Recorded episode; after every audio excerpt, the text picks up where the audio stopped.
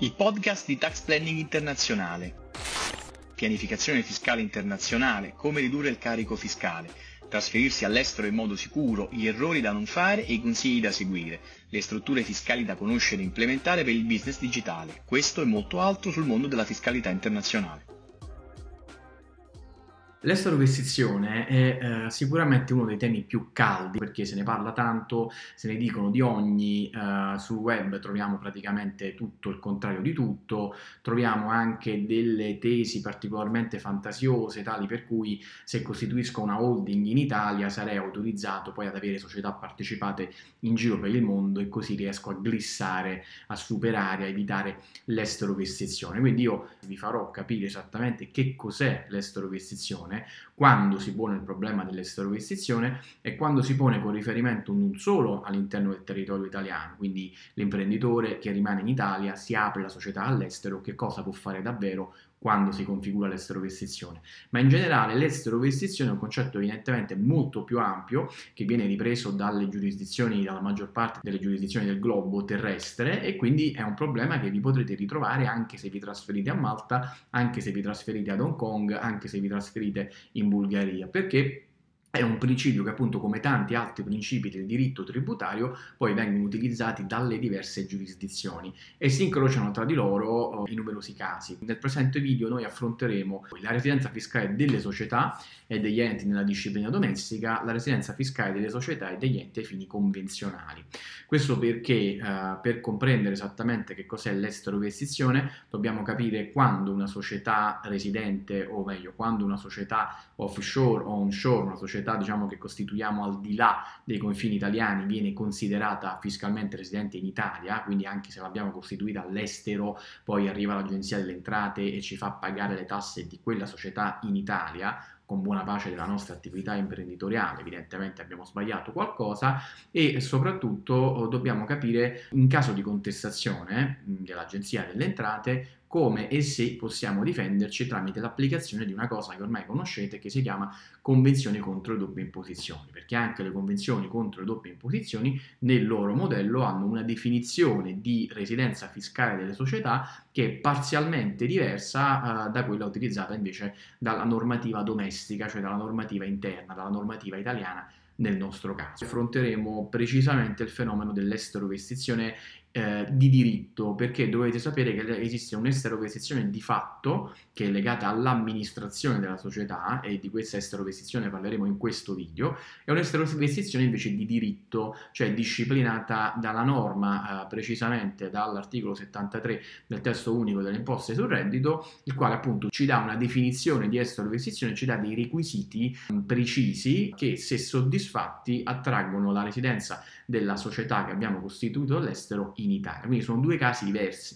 Nel primo caso c'è un'esterovestizione di fatto legata all'amministrazione, che quindi non è definita precisamente dalla legge, ma c'è e dà adito a interpretazioni dell'Agenzia delle Entrate e della giurisprudenza. Dall'altro lato invece abbiamo una esterovestizione di diritto, quindi cominciamo a distinguere, che sono dei casi specifici che sono previsti dalla legge, e vedremo appunto tramite grafico quali sono questi casi e evidentemente come andare a risolverli o dove ce ne sia la possibilità. L'esterovestizione comunque è un tema caldissimo che dovete padroneggiare al 100% se avete intenzione di fare gli imprenditori internazionali. Okay.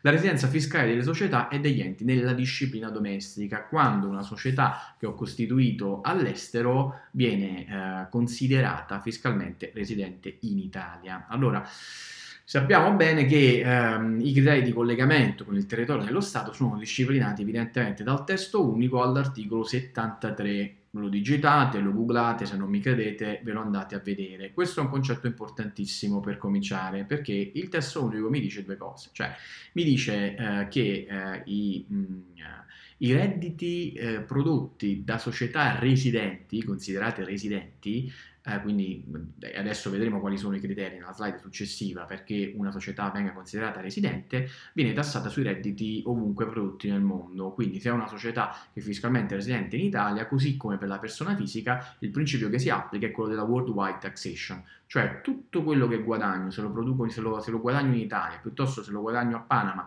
piuttosto se lo guadagno in Vietnam, lo tasso in ogni caso in Italia, quindi non ci sono confini geografici alla tassazione, perché non è una tassazione territoriale, è una tassazione worldwide income, ok?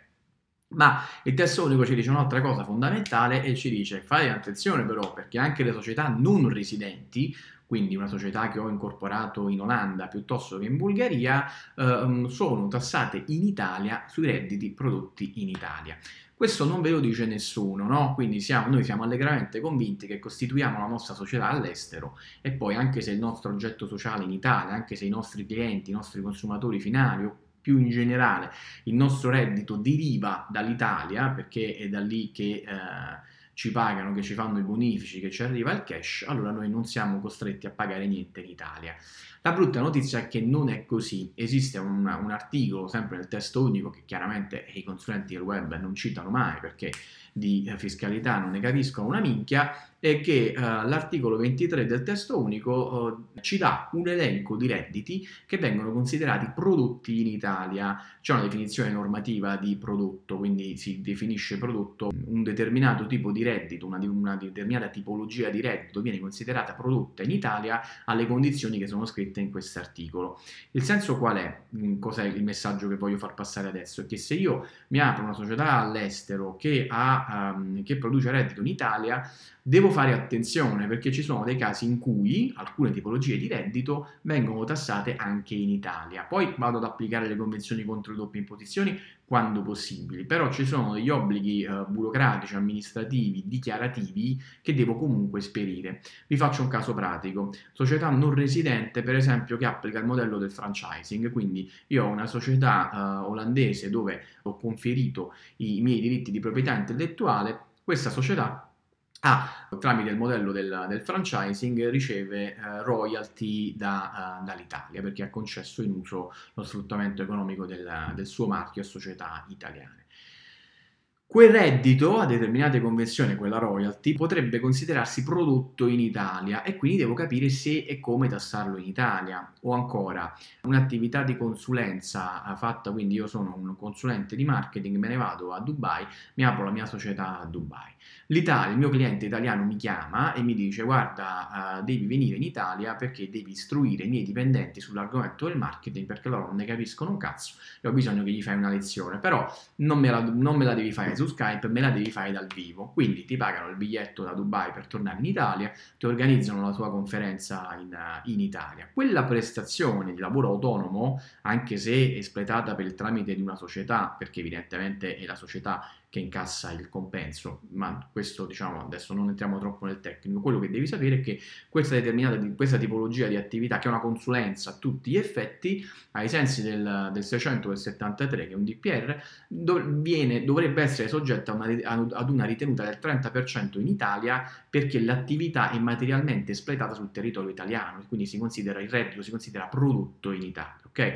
Questo per dirvi che cosa? Che quando vado a costituire il mio veicolo estero devo fare attenzione al mio mercato di sbocco, perché l'Italia, così come altre giurisdizioni, applicano una cosa del tutto simile a questo articolo 23, per cui alcune tipologie di reddito, passive income, reddito di prestazioni di lavoro autonomo, redditi legati a strumenti finanziari, quindi il dividendo derivante per esempio da una partecipazione in una società quotata in borsa in Italia, per esempio, anche quello si considera prodotto in Italia, e queste tipologie di reddito potrebbero essere tassate anche nel territorio da cui il reddito proviene, e io lo devo sapere. Non è che perché solo mi sono costituito una società all'estero me ne disinteresso completamente, perché potrebbero, come dire, applicarmi ritenute e io mi potrei venire dimezzato il mio reddito senza possibilità neanche di andare a chiedere il rimborso, ok? Quindi concetto fondamentale: in Italia tassiamo i residenti, ma tassiamo anche i non residenti per i redditi prodotti all'interno del territorio dello Stato. Grazie per aver ascoltato questo episodio. Se ti è rimasto qualche dubbio sull'argomento, ti invito a visitare il mio canale YouTube Tax Planning Internazionale e lasciarmi lì un commento o la tua domanda. Al prossimo episodio.